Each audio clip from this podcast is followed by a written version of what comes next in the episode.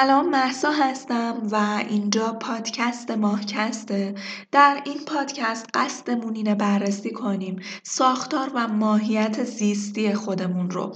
ماهیت ژن چیه چطور شبیه به یک هارد فوق پیشرفته این همه اطلاعات زیستی رو از بنیادی ترین چیزها مثل ساخت قلب و مغز و دست و چشم تا جزئی ترین ویژگی های موجود زنده مثل رنگ پوست و جنس مو و اندازه قلب و حتی ویژگی های روانی و غریزی ما مثل ترس ها و استراب ها و خوشبینی ها و بدبینی های ما رو در خودش جای داده.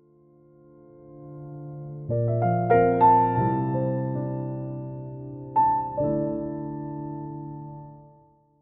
ژن در واقع در فضایی خارج از قلمرو زیست شناسی متولد شد. یعنی اگر بیایم به لیست پرسش های زیست شناسان پرسش هایی که در قرن 19 هم ذهنشون رو درگیر کرده بود نگاه کنیم بحث انتقال صفات موروسی در ابتدای این فهرست قرار نداشت. در اون دوران مباحثی که ذهن زیست شناسا رو با خودش درگیر می کرد موضوعاتی مثل جنین شناسی و زیست شناسی سلولی و خواستگاه ها و تکامل بود. پرسش های شبیه به این که جنین چطور به یک ارگانیسم کامل تبدیل میشه. سلول چطور عمل می‌کنه؟ منشأ گونه ها چیه؟ یا چه نیروی مسئول گوناگونی جانداران در طبیعت؟ اما همه تلاش هایی که برای پاسخ دادن به این پرسش ها انجام می‌شد درست در یک مقطع زمانی در یک بزنگاه تاریخی با هم گره خوردن. اون حلقه گم شده در تمام موارد اطلاعات بود. هر سلول ارگانیسم برای اینکه بتونه وظیفش رو انجام بده به اطلاعات نیاز داره. ولی منشأ این اطلاعات کجاست؟ جنین به اطلاعات نیاز داره تا بتونه به یک ارگانیسم بالغ تبدیل بشه. اما حامل این اطلاعات کیه؟ چطوره که عضو هر گونه ای از جانداران می‌دونه که عضو مربوط به گونه خودشه و نه گونه دیگه ای چرا دچار اشتباه نمیشه؟ این اطلاعات رو از کجا داره؟ و در این نقطه اون چه که در رابطه با ژنها جذاب بوده این بوده که ژنها شبیه به دریچه ای بودن که با باز شدنش جوابی برای همه این پرسش ها پیدا می‌شد. به این مثال ها دقت کنید در واقع به این سوال و جواب ها دقت کنید. سلول های بدن از کجا بلدن؟ از کجا یاد گرفتن که باید سوخت و ساز انجام بدن؟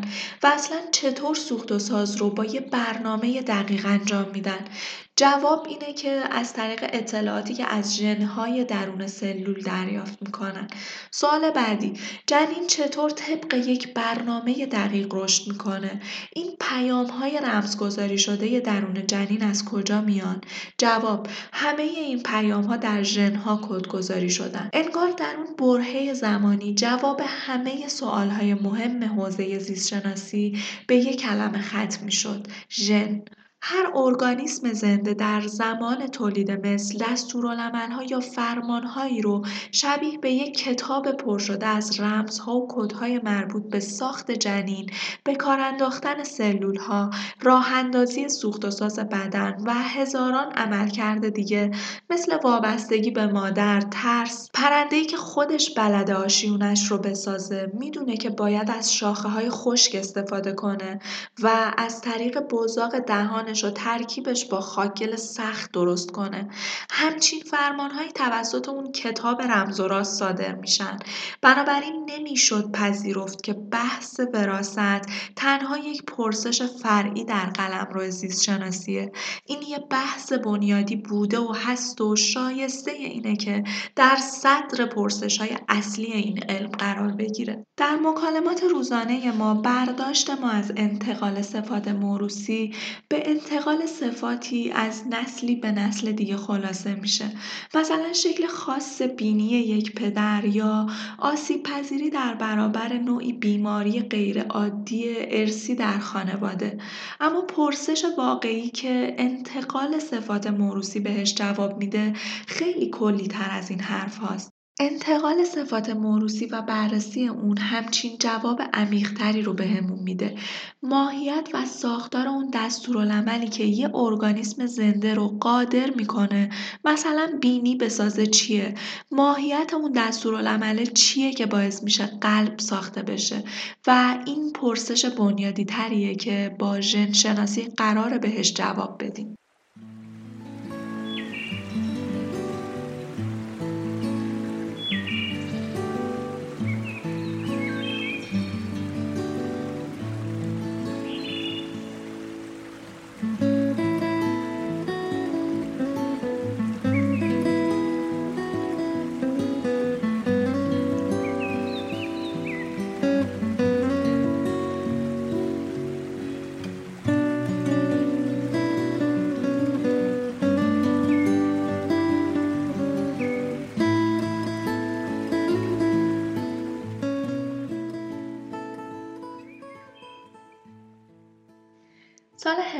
1909 ریاضیدان جوونی به نام رونالد فیشر وارد کالج کایوس در کمبریج شد. جالبه که خود فیشر دچار نوعی بیماری وراستی بود که به تدریج حس بیناییش رو نابود می‌کرد و از بین می‌برد. فیشر در سن 15 سالگی خودش تقریبا نابینا شده بود.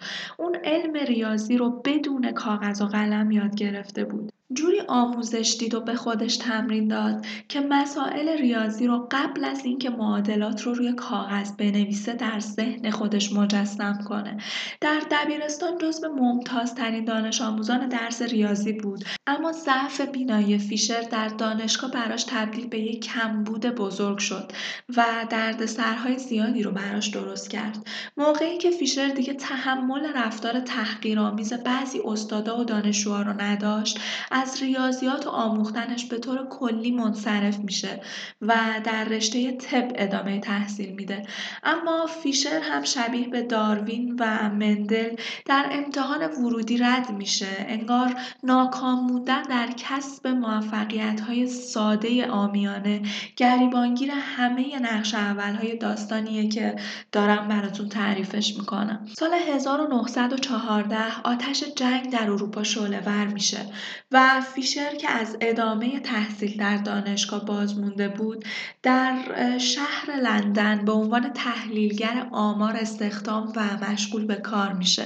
شغل روزانه فیشر علا رقم ضعف بیناییش بررسی داده های آماری برای شرکت های بیمه بود.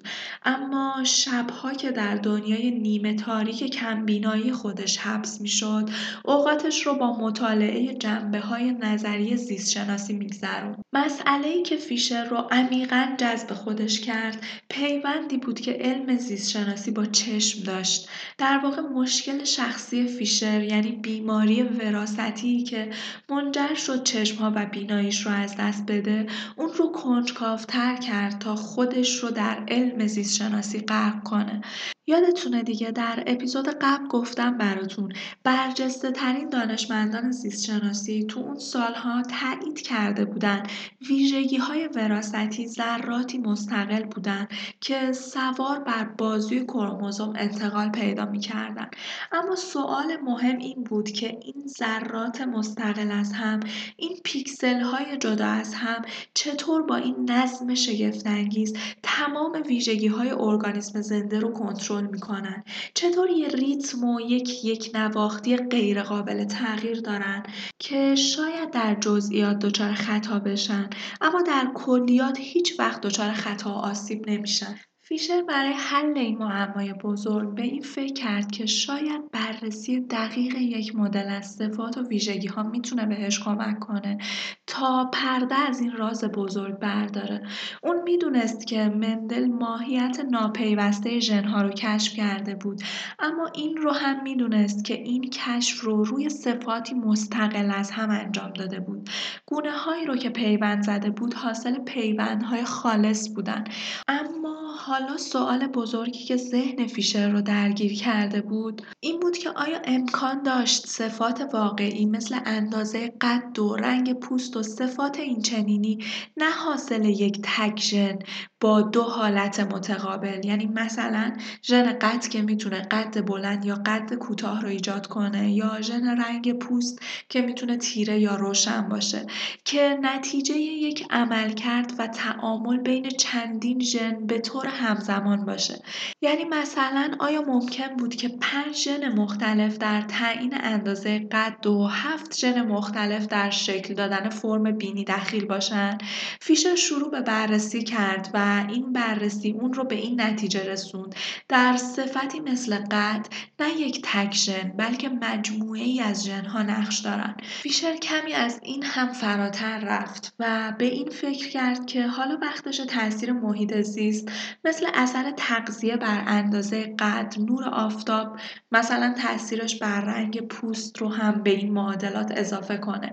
ترکیب ها و نتایج منحصر به فرد و جامع تری به دست اومدن. برای درک بهتر اثر ژن ها این پوشه های تلقی رو یادتونه که قبلترها بیشتر ازشون استفاده می کردیم هر کدوم از این تلق ها رنگ منحصر به فرد خودشون رو داشتن. ولی اگه مثلا تلق زرد و قرمز رو روی هم میذاشتیم رنگ نارنجی تحویل می گرفتیم اصل رنگ تلق ها تغییری نمی‌کنه. فقط همپوشانی رنگ تلق ها باعث می شد رنگ رو جور دیگه ای دریافت کنیم. داستان ژنها هم دقیقا همین بود. اونچه که مندل بهش اشاره کرده بود اون علل هایی که یکی از پدر و یکی از مادر می اومدن و برایند این دو علل با هم هر کدوم از ژنهای ما رو می ساختن حالا قرار بود وارد مجموعه بزرگتر بشن و در کنار چند ژن دیگه مجموعه جدیدی رو بسازن که برایند این مجموعه می‌تونست یک صفت کاملی رو مثل قد برامون بسازه. در واقع علل ها حروف این مجموعه هستن و در کنار هم ژن ها رو که کلمات هستن می‌سازن و در نهایت ژن ها به عنوان کلمه در کنار هم قرار می‌گیرن و جمله ای رو می‌سازن که در واقع اون جمله ها نماینده صفاتی هستن که در ما وجود دارن. و این تا اینجا که دیدیم چطور فیشر از نظریه مندل برای پیش بردن و به عنوان ستونی برای ساخت نظریش استفاده کرد و حالا وارد مرحله میشیم که فیشر از نظریه داروین برای کامل کردن نظریش استفاده می‌کنه.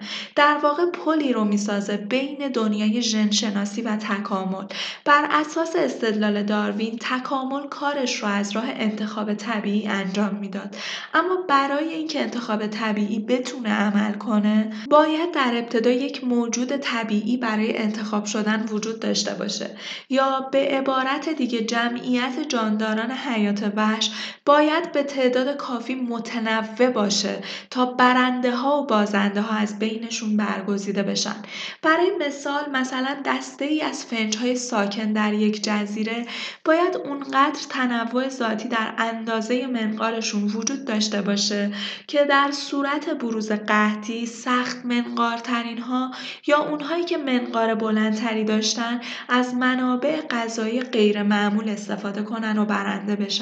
اگه این تنوع وجود نداشت اون وقت انتخاب طبیعی هم وجود نداشت. در واقع در نبود تنوع وقتی همه مثل هم باشن انتخاب شدن معنا نداره. در نهایت اگر خطری به وجود می اومد مثلا در همون مثال فنج ها و قحطی همه فنج ها با هم از بین می رفتن و تمام گونه فنج به طور کامل منقرض می شد به طور قطع می دونیم که تنوع وجود داره بین افراد مختلف یک گونه و برای درکش هم کافیه به همگونه های خودتون نگاه کنید که به تعداد آدم ها ویژگی های متنوع و خاص وجود داره. هوگو دفریز رو اگر یادتون باشه که اگر هم نیست می‌تونید به اپیزود مربوط به خودش برگردید.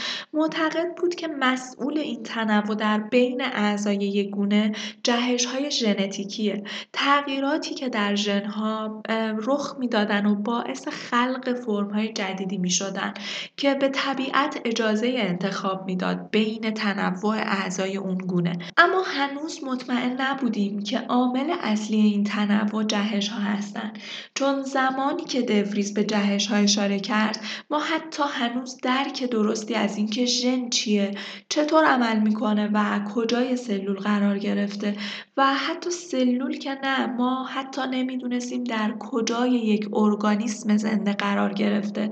و حالا که تا حدودی به این اطلاعات دست پیدا کرده بودیم نیاز داشتیم دوباره این پرونده رو باز کنیم و بفهمیم عامل این تغییر در اعضای یک گونه واقعا چیه. در طول دهه 1930 شناسی اوکراینی سیودوسیوس دوبژانسکی که به امریکا مهاجرت کرده بود تصمیم گرفت که درجه و میزان تنوع ژنتیکی رو در گونه های حیات وحش تشریح کنه. دوبژانسکی یکی از دستیاران مورگان در اتاق مگس در دانشگاه کلمبیا بود که این داستان رو هم در اپیزود اتاق مگس به طور کامل توضیح دادم براتون. دوبژانسکی رو اما اتاق مگس راضی نمی‌کرد. اون می‌دونست برای تشریح ژنها و حیات وحش لازم بود سفری به زیستگاه طبیعی مگس ها داشته باشه و همین کار رو هم کرد. اون با خورجینی از ابزار کار انواع تورهای سید قفسهایی برای مگس ها و میوه های گندیده که یکی از مهمترین ابزارهای کارش بود راهی این سفر شد. به کوههای کالیفرنیا سر زد و چشم باز کرد و خودش رو وسط ها و های ایالات متحده دید. انواع مختلفی از این مگس ها رو جمع آوری کرد و به آزمایشگاه آورد. همکاران پشت میزنشین دوبژانسکی فکر می‌کردن اون عقلش رو از دست داده و با تمسخر دربارش می‌گفتن بعید نیست چند وقتی که دوبژانسکی رو وسط جزایر گالاپاگوس همون جایی که داروین رفته بود پیدا کنن. اما دوبژانسکی به این حرفا توجه نمی‌کرد. اسمش رو جذب کرده بود تا سر از کار ژنتیک این مگس ها در بیاره. در یکی از زیرگونه های این مگس به نام دروزوفیلا زئودو آبسکورا دوبژانسکی زیرگونه های متعدد برخی ژنها رو شناسایی کرد که روی ویژگی های پیچیده مثل طول عمر، ساختار چشم ها، مدل شاخک ها و اندازه بال ها اثر میذاشت. اما براتون بگم از عجیب ترین مورد هایی که دوبژانسکی باهاش مواجه شد مگس هایی رو از یک منطقه واحد جمع بری کرد و متوجه شد این مگس ها دارای ژن کاملا یکسان اما با دو نوع آرایش مختلف هستند. دوبژانسکی این تنوع ژنتیکی رو نژاد نامگذاری کرد. بررسی کرد و دید که روی یک کروموزوم در یک نوع مگس ژنهای ABC وجود دارند اما در بعضی از مگس ها که نژاد دیگه محسوب می شدن این آرایش کاملا برعکس شده بود و به ترتیب CBA تغییر پیدا کرده بود. در واقع ژنها همون ژنها بودن اما آرایش اون ژنها در دو نژاد مختلف دو آرایش متفاوت بود. این فرق بین دو نژاد به خاطر وارونگی قرار گرفتن ژنها روی کروموزوم هیجان انگیزترین تنوع ژنتیکی بود که ژن شناسان تا آن روز مشاهده کرده بودند. اما ماجرای دوبژانسکی به همینجا ختم نشد. دوبژانسکی طبیعت رو به آزمایشگاهش آورد و سعی کرد گونه گونی و انتخاب و تکامل رو در فضای آزمایشگاه خودش ایجاد کنه. در واقع بازسازی کرد جزیره گالاپاگوس رو با دو جعبه مهرموم شده پاکیزه و مجهز به فیلتر هوا و با دو نوع نژاد مختلف مگس. دوبژانسکی هر کدوم از این جعبه ها رو با ترکیبی از مگس هایی با آرایش کروموزومی ABC و CBA پر کرد. در واقع این دو نژاد رو با هم مخلوط کرد و بین دو تا جعبه این ترکیب رو تقسیم کرد. یکی از جعبه ها رو در دمای سرد و یکی از جعبه ها رو در دمای معمولی آزمایشگاه نگه داشت و به مدت چهار ماه به مگس ها آب و غذا داد تا در همون فضای بسته تولید مثل کنن و چند نسل پی در پی پرورش پیدا کنن. در طول این مدت چهار ماهه جمعیت مگس ها رشد کرد و کاهش پیدا کرد. کرم های حشره زاده شدن به شکل مگس در اومدن و در همون جعبه ها از بین رفتن. دسته ها گروه های از مگس ها شکل گرفتن و ناپدید شدن. بعد از گذشت چهار چهار ماه دوبژانسکی جعبه ها رو باز کرد تا نتیجه آزمایش رو بررسی کنه و متوجه شد جمعیت مگس ها به طور کلی تغییر پیدا کرده. در جعبه ای که در دمای سرد نگهداری می‌شد جمعیت نژاد ABC تقریبا دو برابر شده بود ولی تعداد CBA کاهش پیدا کرده بود و در جعبه ای که در دمای معمولی نگهداری می‌شد دقیقا عکس این اتفاق رقم خورد. یعنی نژاد CBA تبدیل به نژاد پرجمعیت و غالب شده بود. با این آزمایش دوبژانسکی به اجزای اساسی فرایند انتخاب طبیعی دست پیدا کرده بود. اون با جمعیتی مشخص آزمایشش رو شروع کرده بود و یک نیروی انتخاب طبیعی یعنی تغییر دما رو به محیط زیست اونها اضافه کرده بود و بقیه شرایط این جعبه رو کاملا یکسان نگه داشته بود. مثلا میزان آب و غذایی که دریافت می‌شد نوری که به جعبه ها می رسید و تنها عامل تفاوت بین این دو جعبه دما بود. در هر حالت جانداران سازگارتر یا همون واژه آشنای خودمون اسلح ترین ها یعنی اونایی که با دمای سرد و گرم سازگاری بیشتری داشتن بقا و رشد بیشتری پیدا کرده بودند. بر این اساس تولد رشد و تولید مثل مگس های جدید خزانه ژنی تغییر پیدا کرده بود و مگس با ترکیب های ژنتیکی جدید پدید اومدن و شاید این یکی از رمز و رازهای مهم عدم پذیرش فرایند انتخاب طبیعی برای مردم عادی باشه.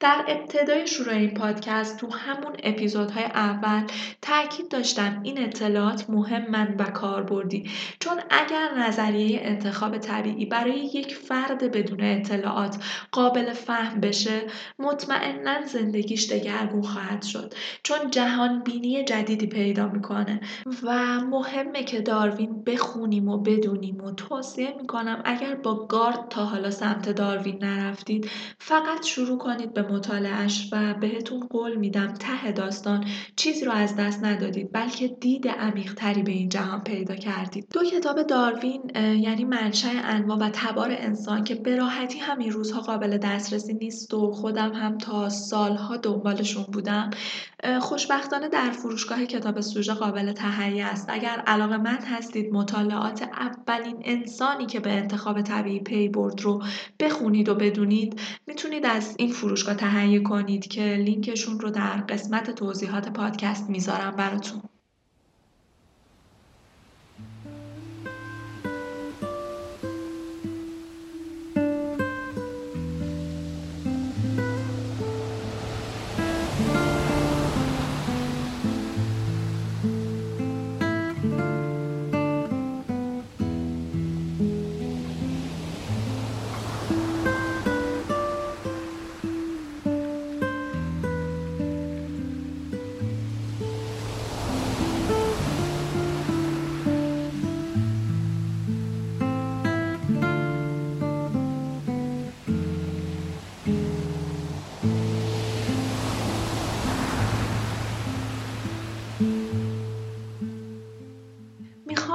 با دو مفهوم جدید و مهم آشناتون کنم ژنوتیپ و فنوتیپ. ژنوتیپ رو از اینجا به بعد هر جایی که به کار بردم یا هر جای دیگه ای که به گوشتون خورد به ویژگی های ژنتیکی یک ارگانیسم زنده مثل مگس ها یا ترکیبات ژنتیکی یک موجود زنده ژنهایی که در اون موجود حضور دارن و یا به طور کل کل ژنوم یک ارگانیسم زنده رو بهش ژنوتیپ میگیم. از این مدل تقلب های مدرسه ای هم اگر بخوایم استفاده کنیم واژه ژنوتیپ با ژن شروع میشه. پس به هر چی که مربوط به ژن اشاره داره. این یادتون بمونه؟ دیگه هیچ وقت فراموشش نمی‌کنیم. فنوتیپ صفات و ویژگی های زیست شناسی و فیزیکی یک ارگانیسم زنده است. مثل رنگ چشم شکل بال مقاومت در برابر سرما یا مثلا در ما انسان ها اگر بخوایم مثال بزنیم تمام صفاتمون دیگه مثل رنگ مو اندازه قد اینا در واژه فنوتیپ خلاصه میشن. پس ژنوتیپ به هر اونچه که به ژنها و ساختار زیستی یک ارگانیسم مربوطه گفته میشه و فنوتیپ به خصوصیات و ویژگی های ظاهری و صفات یک موجود زنده مرتبطه. حالا دوبژانسکی اومد جوهره نظریه مندل که این جمله است که هر ژن یک ویژگی فیزیکی رو تعیین می‌کنه. اومد این جمله کلیدی رو برداشت و مدل دیگه ای بیانش کرد. گفت ژنوتیپ تعیین کننده فنوتیپ است. یعنی همون دیگه. اگه بخوایم از زبون زیست شناسی به عامیانه ترجمهش کنیم میشه ژنها تعیین کننده صفات هستن. حالا دو نکته مهم رو باید در این قاعده کلی در نظر می‌گرفت و بهش اضافه می‌کرد. اول اینکه دوبژانسکی فهمیده بود که تنها ژنوتیپ ها نبودن. که فنوتیپ ها رو می ساختن و محیط زیست هم عاملی بود که روی این موضوع گذار بود. شکل بینی یک مشت زن کسی که حرفش بکسه اون ظاهری که از بینیش می‌بینیم کاملا نتیجه ژنوتیپ یا همون ژنهاش نیستن. بلکه حرفه انتخابی این فرد مشت هایی که به بینیش خورده اون رو به این قیافه تبدیل کرده. پس معادلمون رو یک کوچولو تغییر میدیم. تا اینجا گفتیم ژنوتیپ تعیین کننده فنوتیپه و الان می‌خوایم یک عامل دیگر رو هم به این معادله اضافه کنیم. ژنوتیپ به اضافه محیط زیست مساوی با فنوتیپ. نکته بعدی دوبژانسکی از واژه‌ای به نام اتفاق حرف زد. بذارید با یه مثال براتون روشنش کنم. در انسان یک ژن جهش یافته به نام BRCA1 ریسک ابتلا به سرطان سینه رو زیاد می‌کنه. اما همه خانم هایی که حامل این ژن هستن به سرطان سینه مبتلا نمیشن. به این نوع ژن هایی که برای فعال شدن وابسته به یک عامل محرک خارجی یا یه اتفاق هستن ژن هایی با قابلیت نفوذ ناقص گفته میشه. یعنی حتی زمانی که این ژن ها به ارث می‌رسن ظرفیت این رو ندارن که به طور قطع اطلاعاتی رو که دارن با خودشون هم می‌کنن به عمل برسونن. در واقع تبدیل این ژن ها به ویژگی های فیزیکی حتمی یا کامل نیست. علاوه بر این به بعضی از ژنها ژنهایی با قابلیت بیان متغیر میگیم. چون حتی زمانی که این ژنها به ارث می‌رسن درجه تاثیرشون از فردی به فرد دیگه متفاوته. مثلا ممکن خانومی که وارث ژن جهش یافته BRCA1 باشه در سن سی سالگی به نوعی تهاجمی و فراگستر سرطان سینه مبتلا بشه. در حالی که خانم دیگه ای ممکنه همین ژن رو داشته باشه و به نوع خفیف و ملایمی از این بیماری مبتلا بشه و خانم دیگه ای که همین ژن جهش یافته رو به ارث برده ممکنه هرگز به سرطان سینه مبتلا نشه. پس دیدید یک ژن واحد چندین رفتار مختلف رو از خودش بروز داد و ما هنوز نمی‌دونیم که چه عامل یا احتمالا چه عواملی باعث اختلاف درجه و شدت بروز سرطان در این زنان میشه. حدس بر اینه که شاید ترکیبی از سن، عوامل محیطی، ژن، سبک زندگی و یا احتمالا بخت شوم دلیلی بر بروز و یا عدم بروز بیماری باشه که این ژن با خودش هم می‌کنه. ما نمی‌تونیم نتیجه نهایی رو در صورت وجود ژن جهش یافته BRCA1 با قطعیت پیش بینی کنیم. پس فرمول ژنوتیپ فنوتیپمون رو کمی کامل تر می‌کنیم.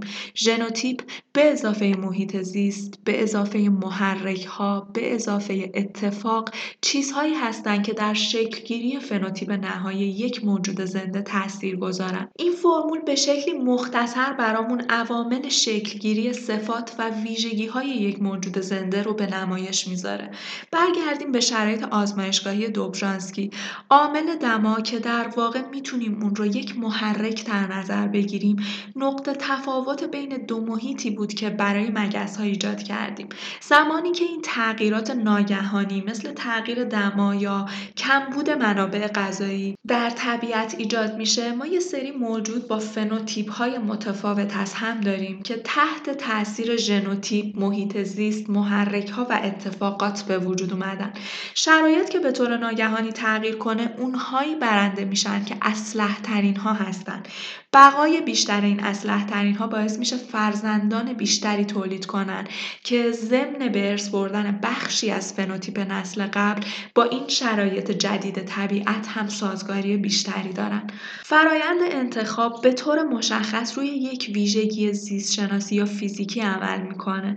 مثلا در قحطی جزایر گالاپاگوس پرنده هایی برنده بودن که منقار سختری داشتن. می‌تونستن از دونه های میوه ها به عنوان غذا استفاده کنن. پس این تک ویژگی نوع منقار در اون شرایط برگ برنده برای بقا در طبیعت جدید بیغذا بود. حالا مثال عکسش اینه که یه بینی بدشکل می‌تونه نتیجه یک تجربه دردناک در رینگ مشتنی باشه و هیچ ارتباطی هم با ژنها نداشته باشه. اما وقتی مسابقه بر سر انتخاب زوجهای خوشچهره باشه حتما این مرد در این رقابت حذف میشه. شاید این مرد ژنهای امتیازآور و بسیار خوبی هم داشته باشه. مثلا ژنی برای سرسختی یا تحمل درد مشقتبار. اما در این رقابت خاص تمام اون ژنهای برتر به طور بالقوه قربانی اون بینی بدشکل میشن و محکومن به انقراض. پس اینکه رقابت بر سر چی پیش اومده و چه ژنی در این رقابت برگ برنده رو در اختیار داره بسیار مهمه. در یک کلام فنوتیپ شبیه به اسبیه که ارابه‌ای به نام ژنوتیپ رو دنبال خودش می‌کشه. ژنهایی که شایستگی رو تولید می‌کنن به مرور زمان و به دلیل انتخاب شدن تعدادشون در بین جمعیت مدام زیاد میشه و به همین دلیل اون ارگانیسم زنده رو قادر می‌کنه تا بیشتر با محیط زیستشون سازگاری پیدا کنن. در طبیعت چیزی به عنوان کمال وجود نداره. فقط اتش و اشتیاق بیپایان جاندار نسبت به سازگار شدن با محیط زیست وجود داره که کاروان تکامل رو گام به گام پیش می‌بره. آخرین شاهکار دوبژانسکی پیدا کردن جواب رازی بود که خواب را از چشمان داروین رو بوده بود. منشأ یا خواستگاه گونه ها آزمایش گالاپاگوس در جعبه دوبژانسکی نشون داده بود که چطور جمعیت جانداران مثل ها از طریق جفتگیری در طول زمان تکامل پیدا می‌کنه. اما دوبژانسکی می‌دونست که اگر موجودات حیات وحش که گوناگونی در ژنوتیپ دارن فقط از بین خودشون جفتگیری می‌کردن هرگز گونه جدیدی خلق نمی‌شد. درست هم بود که هر گونه جاندار اساسا با خصیصه عدم توانایی در جفتگیری با گونه های دیگه متمایز میشه ولی برای پیدایش یک گونه جدید این ویژگی باید زیر پا گذاشته می‌شد. دوبژانسکی فکر می‌کرد این عامل احتمالا انزوای جغرافیایی بود. به عنوان مثال جمعیتی رو در نظر بگیرید که با تنوع ژنتیکی خاصی بین خودشون جفتگیری می‌کنن. این جمعیت ناگهان بر اثر بروز یک شکاف عمیق طبیعی از هم جدا و به دو قسمت تبدیل میشن. مثلا دسته ای از پرنده ها همراه طوفان شدید به جزیره های دوردست کشونده میشن و هیچ وقت هم دیگه نمی‌تونن به جزیره اصلیشون برگردن. حالا بر اساس نظریه داروین هر جمعیت به طور جدا و متناسب با طبیعتی که توش زندگی می‌کنه تکامل پیدا می‌کنه. توی این وضعیت حتی اگه دسته ای از پرندگان که به جزیره دوردست کشونده شده بودن به محیط زیست اولیهشون برگردن مثلا حالا سوار به یک کشتی به محیط زیست اولیهشون برسن دیگه توانایی این رو ندارن. با بستگان قدیمی خودشون که مدتها ازشون دور بودن جفتگیری کنن. و اگر همین کار رو انجام بدن بچه های اونها حاصل ناسازگاری های ژنتیکی میشن. مثل پیام های مخشوش شده مخابراتی و فرزندان اونها یا جون سالم به در نمی‌برن و یا اگر هم زنده بمونن قادر به تولید مثل نیستن. این ساز و کار توضیح داده شده فقط یک فرضیه نبود. دوبژانسکی تونست با ادامه آزمایشاتش در آزمایشگاه خودش اون رو به اثبات برسونه. اون دو نژاد از مگس ها رو پهلو پهلوی هم در یک قفس رها کرد. ها جفتگیری کردن و نوزادانی هم متولد شدن. اما وقتی این کرم های حشره به بلوغ رسیدن دیگه بارور نشدن. در واقع این تولید مثل ناسازگار حاصل همون ناسازگاری ژنتیکی بین دو نژاد مختلف بود. در واپسین سالهای دهه 1930 دوبرانسکی متوجه شد که فهم و شناخت اون از ژنها و انتخاب طبیعی طبعاتی فراتر از زیست شناسی داره. انقلاب خونین سال 1917 در روسیه که تلاشش بر این بود همه وجوه متمایز فردی رو نابود کنه و خیر جمعی رو در صدر اولویت ها قرار بده در برابر این جنبش نوعی نجات پرستی عجیب هم در اروپا قد راست کرده بود که این وجوه متمایز فردی رو قلوف می کرد و نوعی برتری می دونست و طبعات جبران ناپذیری رو هم به همراه داشت. در دهه 1940 دوبژانسکی مستقیما با این پرسش ها درگیر شد و در نهایت به بلندگوی منتقدان علیه بهسازی نژادی نازی های فاشیست آلمان و موج جدی از طرف بلشویک هایی که در روسیه انقلابی قد علم کرده بودند و نجات پرستی که در سرتاسر سر اروپا در جریان بود تبدیل شد. از طرف دیگه اما مطالعات دوبژانسکی روی مواردی مثل جانداران حیات وحش گونی این جانداران و انتخاب طبیعی سرنخهای مهمی رو در اختیارش قرار داد برای دادن پاسخهایی که مدتها به دنبالشون میگشت. اولین نکته مهم برای دوبژانسکی این بود که وجود گونه‌گونی و تنوع در طبیعت یک استثنا نیست بلکه یک اصله که در بند بند وجود طبیعت رخنه کرده. در همون زمانها بود که مدافعان سرسخت اروپای آمریکایی بهسازی نژادی بر ضرورت انتخاب مصنوعی به دست انسان تاکید می‌کردند و در واقع بهسازی نژادی رو شاهراهی می‌دونستند برای رسیدن به خیر و صلاح انسان. انسانی. اما در طبیعت از این خبرها نبود. یه خیر واحد وجود نداشت. جمعیت های مختلف جانداران ژنوتیپ های متنوعی داشتند که برخلاف متخصصان بهسازی نژادی طبیعت هیچ علاقه به یک دست کردن این تنوع و تفاوت ها نشون نمی‌داد. در واقع دوبژانسکی که مخالف سرسخت بهسازی نژادی بود تشخیص داده بود که گونه گونی طبیعی شبیه به یک مخزن حیاتی برای جانداران به حساب میاد که جنبه های مثبت اون به مراتب از جنبه های منفی بیشتر بودن که در قیاب این تنوع و تفاوت‌های ژنتیکی عمیق و گسترده ممکن بود جانداران به طور کامل شانس خودشون رو برای بقا از دست بدن. دوم اینکه دو نژاد مگس هایی که دوبژانسکی اونها رو مورد آزمایش قرار داده بود هیچ نژادی به ذاته برتر از نژاد دیگه نبود. یعنی مگس هایی با آرایش ژنی ABC برتری نسبت به مگس های CBA نداشتن و همینطور مگس های CBA برتری خاصی نسبت به نژاد دیگه نداشتن. تنها زمانی این برتری معنا پیدا می کرد که عامل محیط زیست و نوع تعامل این ژنها با محیط زیست وسط می اومد یعنی یه جا ممکنه هوا سرد باشه و CBA برتری پیدا کنه اما ممکنه همون برتری در هوای گرم به ABC برسه. پس به ذاته برتری بین نژادها وجود نداره بلکه این شرایطه که این برتری رو می‌سازه. یه شب زمستونی ممکن بود یکی از این نژادها رو انتخاب کنه. در حالی که طبیعت در یک روز تابستونی ممکنه نژاد دیگر رو برتر بدونه. هیچ کدوم از این نژادها چه از نظر اخلاقی و چه از نظر زیست شناسی برتری نسبت به هم نداشتن و این رفتار طبیعته. در حالی که انسانها با برداشتی اشتباه از رفتار طبیعت به ذات ژنها رو عامل ارزش گذاری تعیین کردن. به ذاته به ژن یهودی به ژن پوست ننگ حیوان بودن و ارزش بودن رو وارد کردن. ژن سفید پوست رو برتر از تمام نژادها دونستن و این بزرگترین اشتباه نژاد انسان بود. سوم که ارتباط بین ویژگی های فیزیکی و روانی جانداران با ژنها و انتقال این ژنها به صورت وراثتی بسیار پیچیده تر از اون چیزی بود که انتظار می‌رفت. متخصصان بهسازی نژادی امیدوار بودن بتونن فنوتیپ های پیچیده ای مثل هوش و شعور اندازه قد زیبایی و شرافت اخلاقی رو در ژنها پیدا کنن و به عنوان یه میونبر زیستی ازش استفاده کنن و این ژنها رو غنی سازی کنن. اما مشکل اینجا بود که هر فنوتیپ مربوط به یک ژن واحد نمی‌شد. رابطه یک به یک بین ژنوتیپ و فنوتیپ وجود نداشت که بشه راحت پیدا و دستکاریش کرد. علاوه بر این اگر عواملی مثل محیط زیست محرک ها و اتفاق مسئول شکل دادن ماهیت نهایی ویژگی های جانداران بودن. اون وقت تلاش متخصصان بهسازی نژادی برای غنیسازی هوش ناکام میموند. اونم در شرایطی که نمی‌شد به راحتی روابط خانوادگی محیط زیست و شانس و اتفاقات زندگی هر فرد رو پیش بینی کرد. هر کدوم از این سه موردی که نام بردم هشدارهای جدی دوبژانسکی به جهان بود.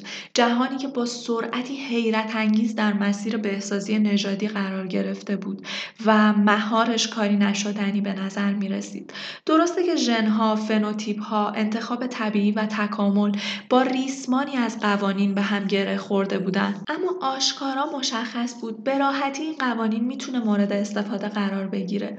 هشداری که دوبژانسکی به جهان داد و طولی نکشید که این نظریات لابلای کتابهای درسی و مقالات علمی دفن شدند.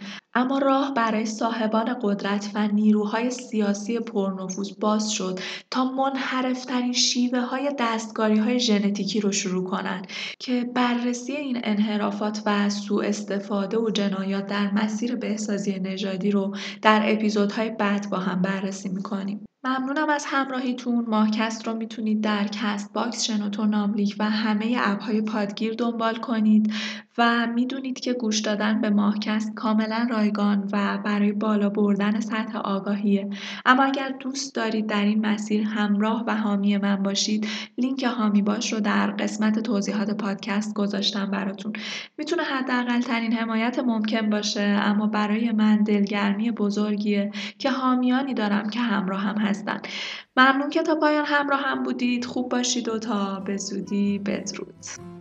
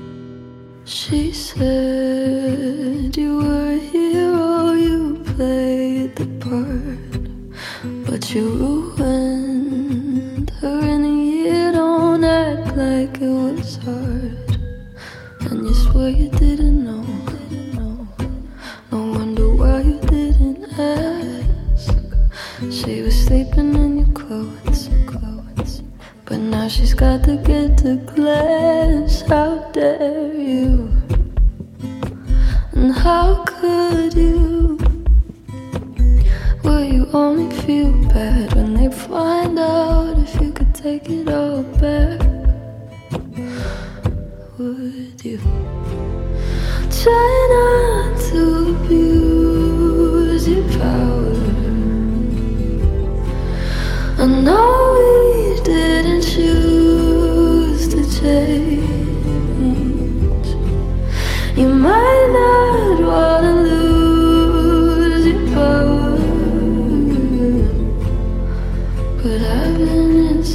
strange.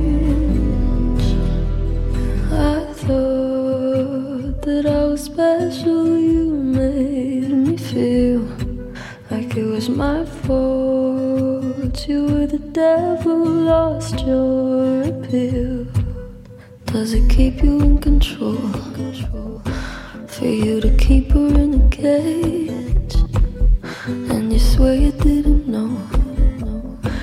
You said you thought she was your age out there, you. And how could you? Will you only feel bad if it turns out that they kill your contract?